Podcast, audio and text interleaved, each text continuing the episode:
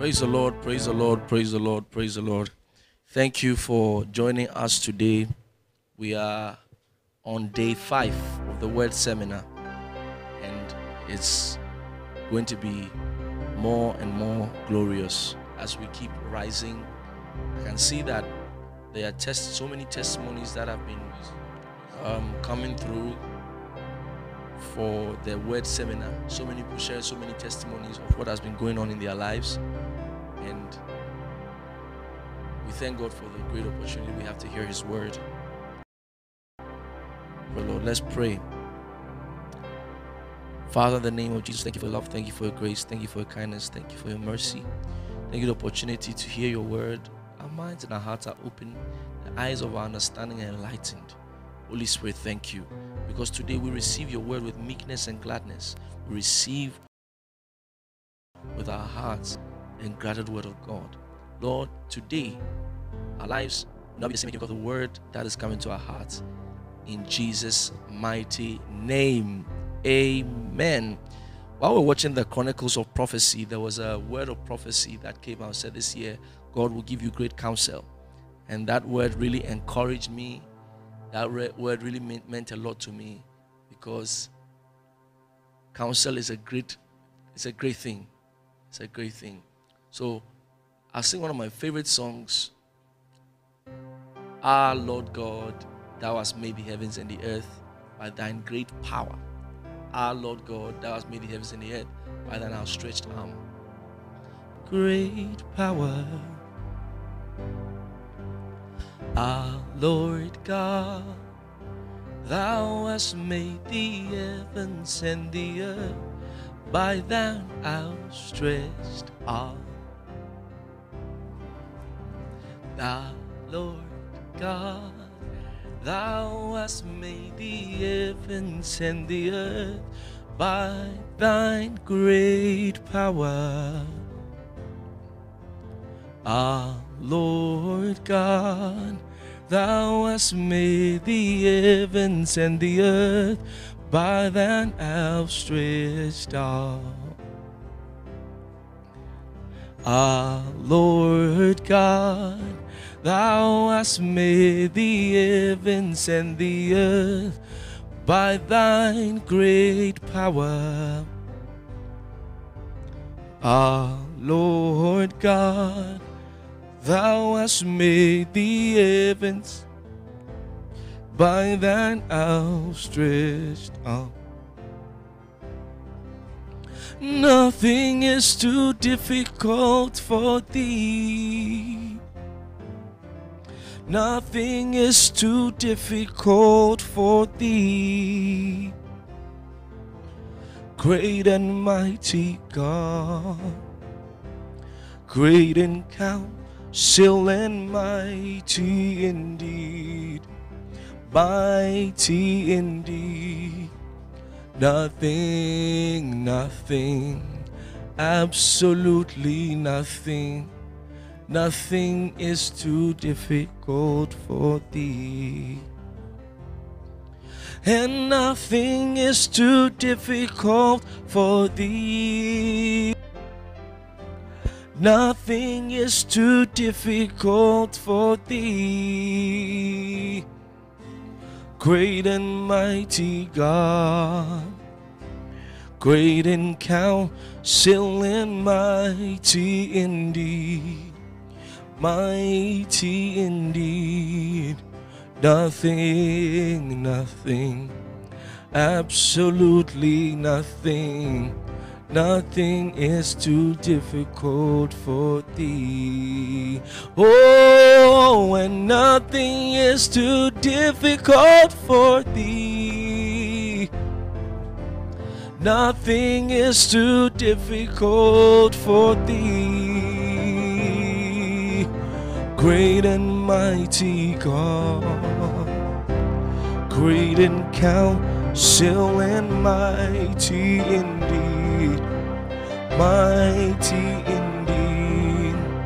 Nothing, nothing, absolutely nothing, nothing is too difficult for thee.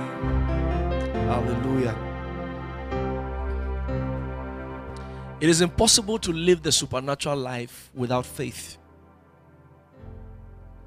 Faith is not a religious philosophy, faith is a mystery. Faith is a mystery. Faith is not a religious philosophy, it's a faith is a mystery. Faith brings the Christian into the realm of God's provision, into the realm of God's performances. Faith is practical. Faith is practical. I said, faith brings the Christian into the realm of God's provision.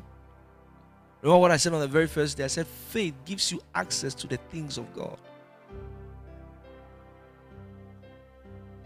Remember what he said in First Corinthians chapter 2? He said, Even the things of God knoweth no man but by the Spirit of God.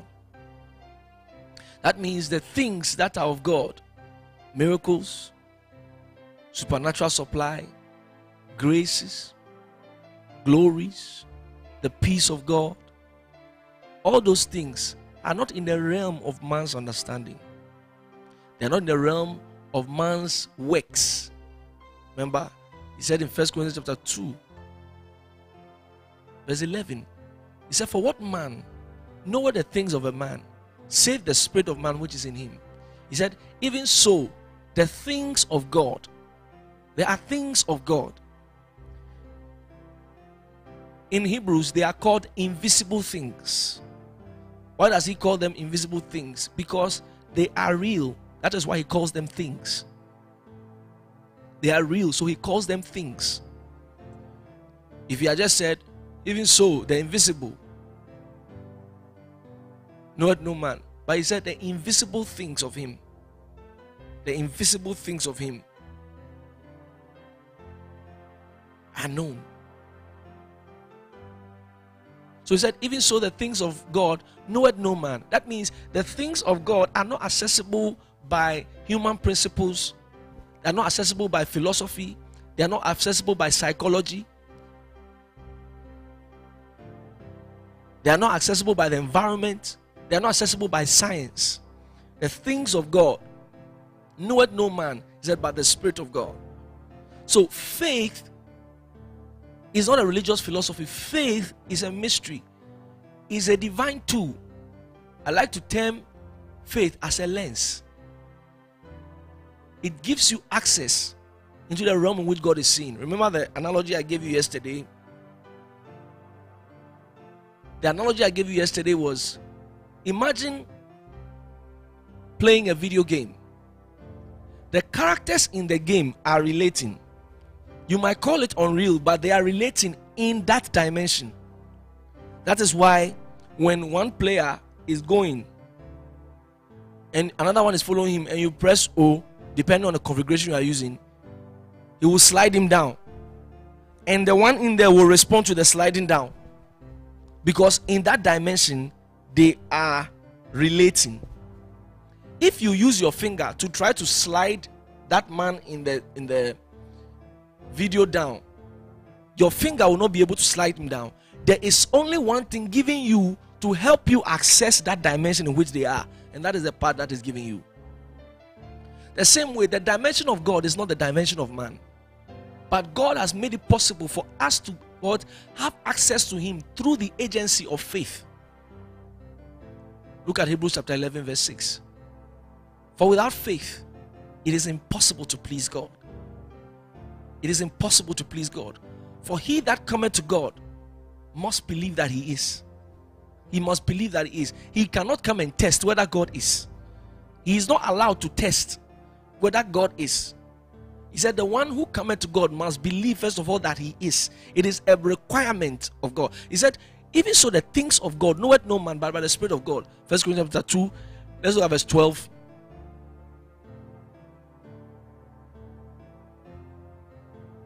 He said, Now we have received not the Spirit of the world, but the Spirit which is of God, that we might know the things which are freely given to us of God. So you can see clearly that the things that are of God have to be assessed by the agency of the Spirit of God. Faith is a law. I would like you to know that this world is, is, is, is governed by, by laws. Is governed by laws. The earth you see is full of laws. It has been wind with laws.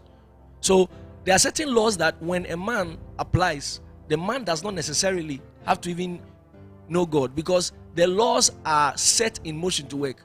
I'll give you an example of a biological law.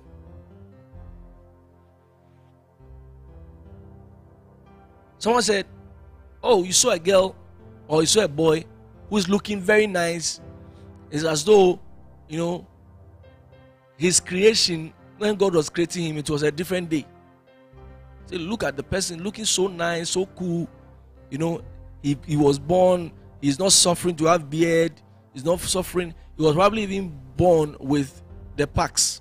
I know people like that, were born with packs. Some with one pack, some with six. Even before that man, that guy even goes to pick any metal, or that lady goes to any gym, her caves are caved. Now, someone will say, Hey, God really created me well. Well, the truth is that it's not God who created you. The only one that God claims He created is Adam. You see, when we don't understand that, something will happen. We will now ask God why He created the crippled man cripple. Because once you don't understand that, it will be as though God was the one who created the crippled man cripple. But in actual sense, there are biological laws that are responsible for people who come into the world and how they look. So God did not create you. God did not create me. You are shocked. That's what I'm saying it. God did not create you, God did not create me. God created Adam and God created a new creation. For us, our parents came together. Well, let me show you John chapter 1. Let's look at verse 10. We'll start from verse 10. He was in the world, and the world was made by him, and the world knew him not. He came unto his own, and his own received him not. But as many as received him, to them he gave power to become the sons of God, even to them that believe on his name. Now he's talking about the sons of God. So he's saying in verse 12 that to them he gave power to become the sons of God. So the people who are called the sons of God, in verse 13, he said, which were born not of blood, nor of the will of the flesh, nor of the will of man, but of God. So over here, he's not saying that anybody who was because he said which were born. He's making a comparison between those who were born and those who were born again. So he says the people who were born he mentions three reasons why or three agencies by which these people came into the world. He said, one, not of blood. When, when he talks about not of blood, that means he's talking about the seed. That's when he's talking about the sperm. And he says, no, of the will of the flesh. That means it's not because, you know, um, your father was feeling some way. Your mother was feeling some way, so the will of the flesh, then they've given. Then he said, No, of the will of man. It's not because your parents said that we want to have a child. So he's saying three things now. That means those who are first of all born are born either by the will of blood, nor or the will of the flesh, or the will of man. So God did not create you, God did not create me. Who God created was Adam. Then he set a biological law in motion. So much so that every other person who is now born comes to the world as a result of the biological law. So you will see that because this girl's mother has a certain kind of feature on her body, the girl also gets that feature free of charge. It's not God who is dashing breast.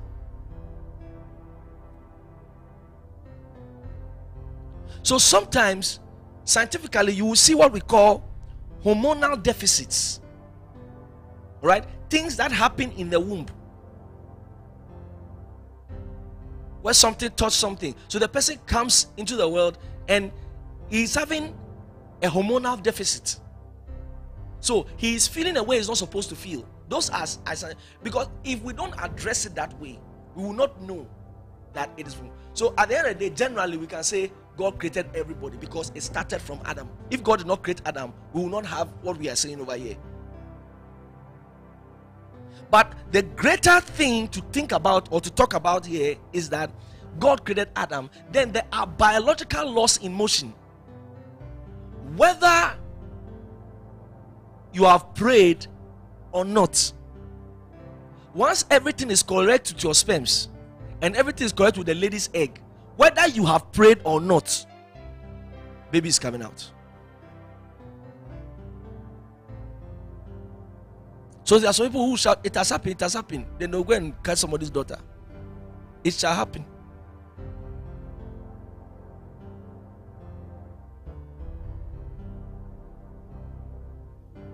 So you begin to understand through scripture there are laws. For example, people used to believe that rain is, you know, if we don't begin to s- separate these things, we will, our theology can be punched by scientists and we'll think there's no God. For example, we used to believe as kids that rain, if it's rain, it means God has opened tap in heaven. When the Bible says rain is a gift from God, it's not because God is the one causes to rain or not. It is a it is a scientific law at work. Something leaves the earth, it comes back as rain.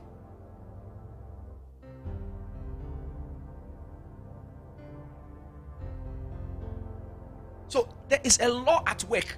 So in China, they are able to make it rain because they understand the law that is responsible for the raining. I'll round off so that we can continue tomorrow.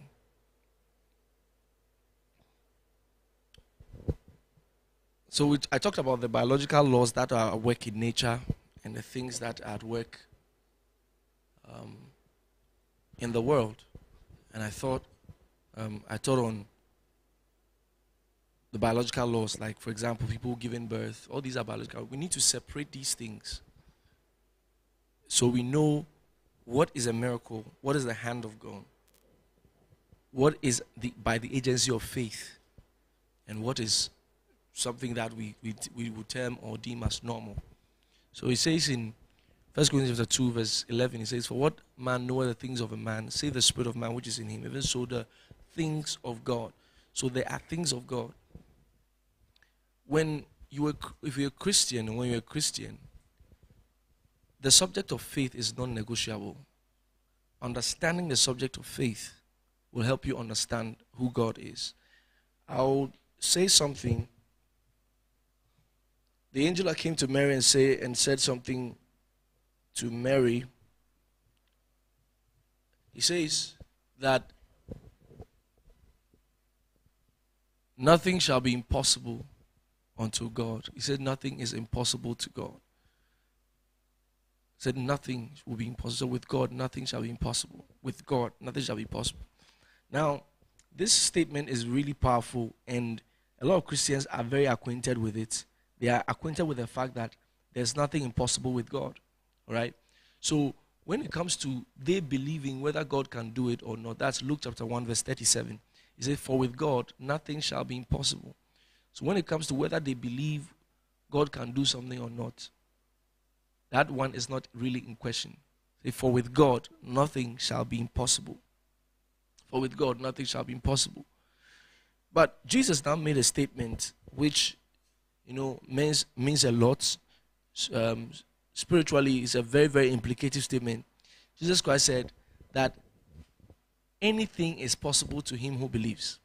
Now, check Luke chapter 1, verse 37. He says, With God, nothing shall be possible. That is, that means anything is possible with God. That's what the angel says. Anything is possible with God. Then Jesus says, All things are possible to him that believes. What is he saying? What he's saying over there is that anytime the faith of a Christian is active, what, he has, what has happened is that he has entered into God's possibilities. Anything that God can do, that person can do. Now, don't have a religious mind to think, ah, this is a big statement. No, believe it because that is what the scripture says. When a Christian's faith is active, it makes it possible for anything God should have done or would like to do. It makes it possible for that thing, that supernatural thing, to happen in the life of that Christian. So faith is not a trivial topic. And like I, I, I, usually tell you, don't think faith is what it is not. Faith is not trust. Let's go back to Hebrews chapter 4. Verse 1. So let us therefore fear lest a promise being left us of entering into his rest, any of you should come short of it. He said, For unto us was the gospel preached as well as unto them, but the word preached did not profit them, not being mixed with faith in them that heard it. That means all the possibilities of God really are of no consequence until it is met with faith. Anything God can do is of no consequence. It will be there as though it were never there. Until the faith of a man is able to log in into those possibilities. You know, faith is, is so powerful, right? Sometimes we exhibit things that are not faith and we call it faith. Faith is so powerful. I'll give you an example. This is a story, a true story. A woman without fallopian tubes, without a uterus. And her pastor tells her, You're going to have a child. Now, in your mind, what will you be thinking? That means if she is receiving that by faith, if she receives that word by faith, in your mind, what you'll be thinking is, then faith should bring her a uterus. Faith should bring her fallopian tube. Let me tell you something. Faith doesn't have to do it. Faith doesn't have to give her the uterus. Faith doesn't have to give her the fallopian tube. What you are looking for is a baby, not a uterus. So sometimes we actually declare unbelief without knowing. Because somebody like that, after the pastor has prayed for her, the next thing she's going to do is to go to the hospital to check if there's now a uterus. Because she thinks her problem is the uterus. Her problem is not the uterus. Faith deals with the answer. Faith does not look at the method. Faith does not look at the method. Faith, faith is dealing with the answer. Now, so when this woman did not have a uterus, the next thing that happened was that she didn't go to the hospital to check whether she has a uterus or not. She went having sex with her husband. She took seed. Where is the baby lying? Where is the baby? How did this happen? She gave birth after nine months. Where is the baby? Is the baby suspended in the womb? Class were shocked. After she gave birth, they still couldn't find any uterus. They couldn't find any fallopian tube.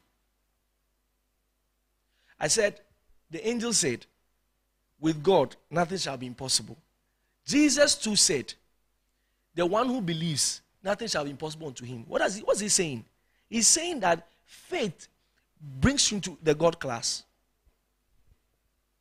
Faith brings you into the class of God, where you begin to function with the possibilities that are in God.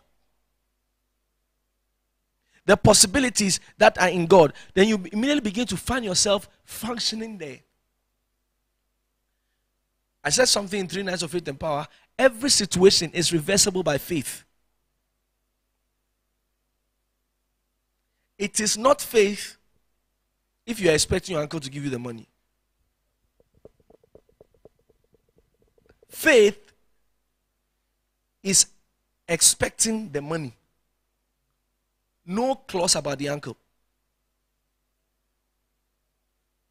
Has nothing to do with the uncle. Has nothing to do with the auntie. Faith looks at the money.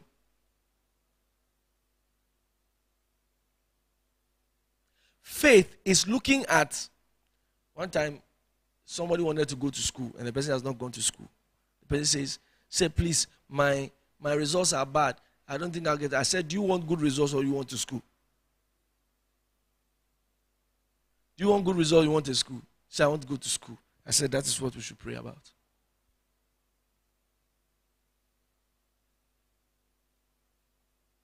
So,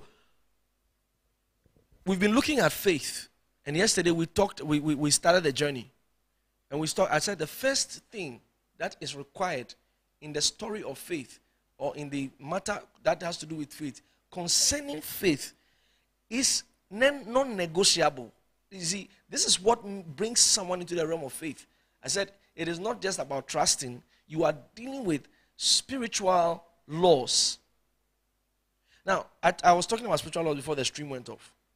You see, there are spiritual laws, there are physical laws, there are laws that work in nature. For example, the law of gravity. The law of gravity was keen until the Wright brothers invented an aeroplane, which now introduced the law of lift, which, when applied anywhere in the world, will suspend the law of gravity. Before that, it was never believed that human beings could fly. Before that, the law of gravity was king. And anybody who whoever thought anybody who ever thought that law, the, the law of gravity is that was the fate of man, will be surprised because somebody now puts an engine together, put something together, put something together to come together to form another law which now suspends the law of gravity indefinitely until that law is also suspended. So when you deal with it as laws, you will be thinking of how they function, how these laws function.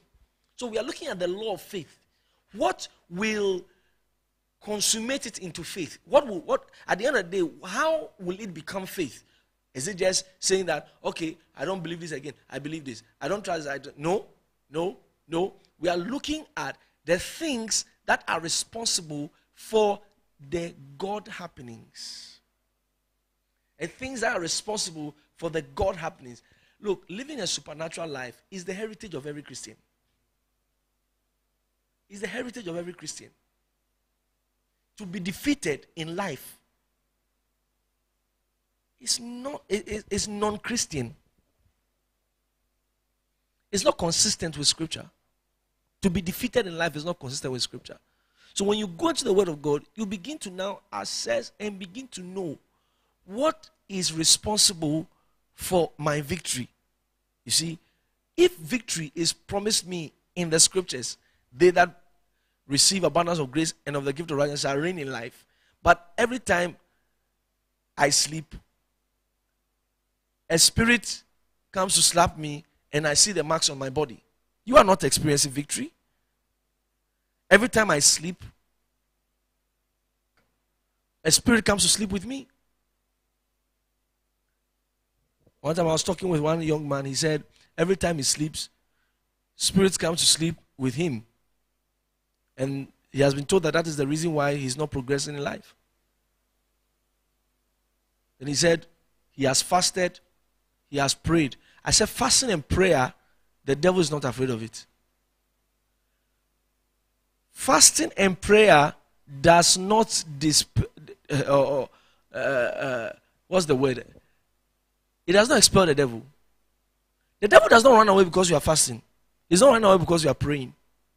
The devil is not afraid of you because you are praying. The only antidote to darkness is light. A lot of the time, we don't even know what we are expecting when we are praying. A lot of the time, when we are praying, what we should be expecting is the light of God. Because there are many people praying without light, and those prayers are bogus, without apology. Look at Ecclesiastes chapter 17. Chapter 7, sorry. Verse 11. Give me the NIV.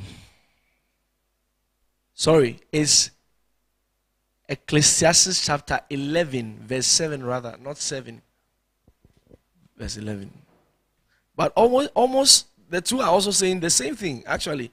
He says, that's amazing. Ecclesiastes 7, verse 11 is also almost saying the same thing. Now, he says in Ecclesiastes chapter 11, verse 7, he says, Truly the light is sweet. Your life will never be sweet without light. If you see someone constantly having a sweet life, it is because he knows something. He said, truly, the light is sweet. And a pleasant thing it is for the eyes to behold the sun. Truly, the light is sweet. So, so I told him, I said, what sucks darkness is light, not fasting and prayers. So if you are experiencing a spirit come to sleep with you every day, the day the light of God on that topic dawns on you, the devil knows that his time has run out. The devil knows when you are speaking from a depth of light, and he knows when you are speaking from your head. So we are looking at it again. Yesterday we rounded off at desire. Desire. Desire. Desire. Desire. I'll define desire for you Number one, desire is the longing of the soul. Desire is the longing of the soul. The longing of the soul. Something that you want intensely. Strong desire. Something that, you know, is giving you sleepless nights. A strong desire. Yesterday, I was talking with uh, uh, two of my daughters. I was telling them something. I said, how many of you have ever read a book or listened to any documentary about the law of attraction? Yes.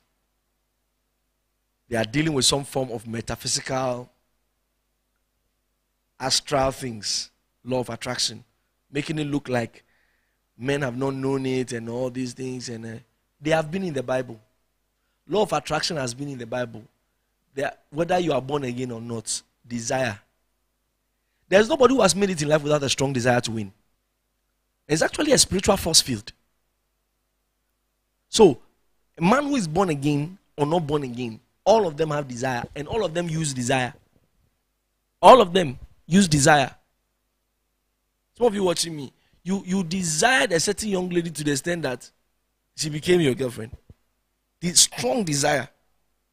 So when I was talking to the, the, the young lady, she was like, says it's, it's the girls. Sometimes we do it. Say you can have you focus on that young man. You desire, strong desire. And the lady was telling me, said sometimes it works. He said it works. Once you put your mind on it like that, you with a strong desire, you begin to pull it to you. Now, I'll end with this. Then tomorrow we'll go more in depth. Desire is what invites God into your situation. Spirits invade desires. So, not just God, the devil also knows where there's a strong desire. A strong desire.